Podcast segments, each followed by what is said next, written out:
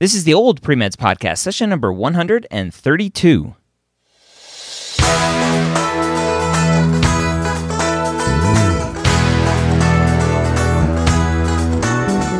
You're a non traditional student entering the medical field on your terms.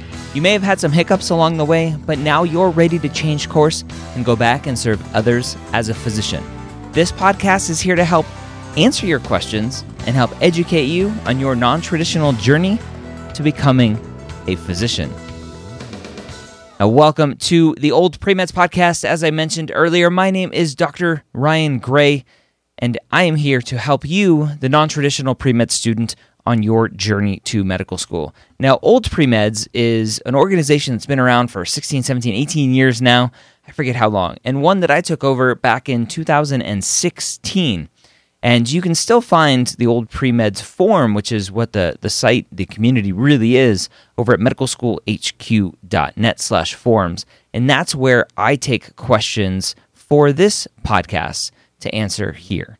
So if you want a question answered here on this podcast, go to medicalschoolhq.net slash forums, register for an account over there, and go to the non-traditional pre-med form or subform and that's where I will answer your question.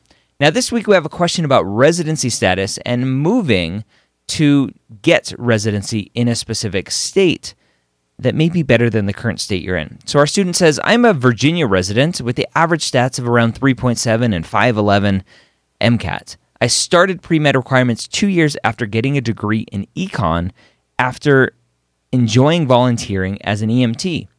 I plan on taking a gap year when I finish classes next spring to ensure I'm fully prepared for the application process. During this time, I plan on working as a scribe and or doing research. Since I'll be working for a year before applying, I began to consider establishing res- residency in a better state for medical school applicants. Texas, in particular, stands out to me due to their lower tuition and number of students with average stats that are admitted. My brother lives in Texas and I could stay with him while looking for work, but other than that, I have no ties to the region. I have listened or I have visited Houston, Dallas, and Austin several times each and could see myself living and practicing there, but it is far from most of my family. I'd like to hear other people's thoughts on this matter. My concern would be that I move there, admissions committees see that I don't have ties to the state, which raises a red flag, and I don't get in. But at the same time, I've heard from people applying to schools in my state, VCU and EVMS, which makes me believe that I just I'd be just as much of a toss up if I don't get in anywhere in state here, so I don't know what to do.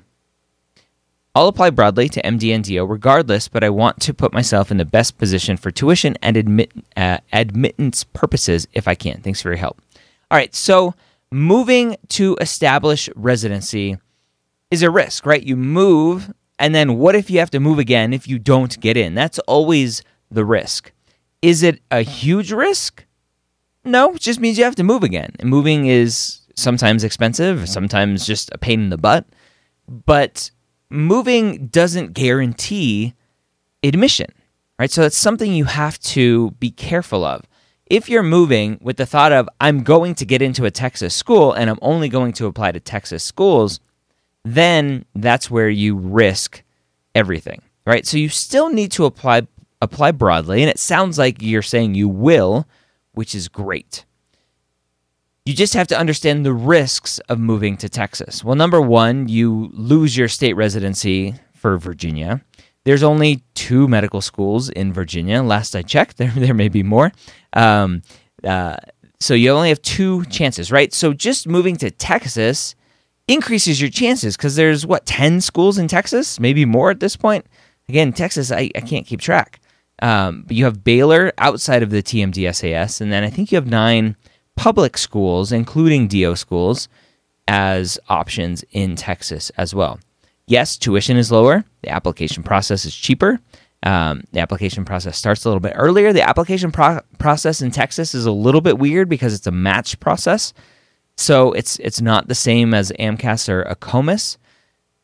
As long as you are okay with the the chances of moving to Texas and then getting in somewhere else outside of Texas and being okay with moving, I say go for it.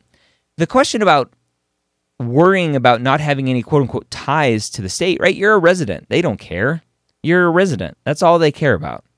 If you are a non resident, then yes, then ties to the state matter. So your brother lives there. Great. Do you ever visit him?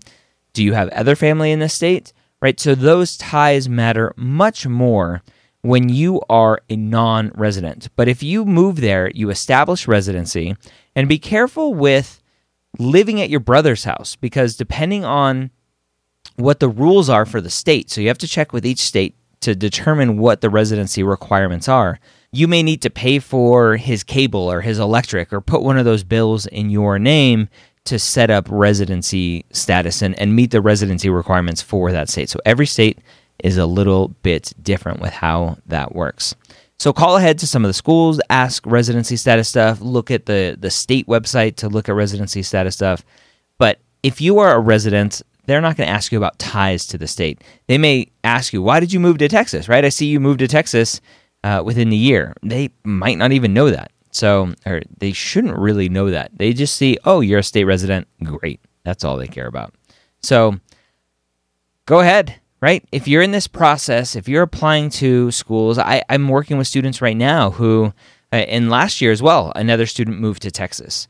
She was in Kentucky, moved to Texas because her boyfriend, fiance, somebody moved to Texas and, and they wanted to go to Texas, and she got into a Kentucky school. I have another student who is moving to Oregon.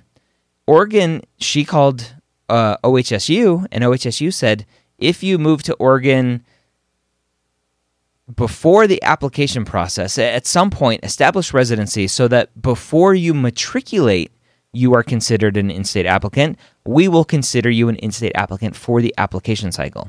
So she's not even a resident before the application cycle, and they're going to consider her an in state applicant, right? So call the schools, check with the states, and see what they say. But there's really no risk other than you're losing the residency status of the state you're moving from and you're setting up in a new place. I would caution moving during the application cycle. So that's where there's some red flags that may come up. Don't move during, but if you're moving a year before for a gap year, go right ahead and enjoy the move and enjoy Texas the best you can. It's Texas, right? Austin's awesome.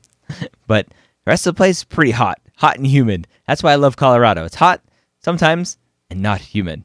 Anyway, I hope you have a great week. If you have questions you want answered here on the Old Premeds podcast, go to medicalschoolhq.net, go to the forums, go to the non traditional pre med forum, get your question answered here on the podcast. Have a great week. I'll see you next time.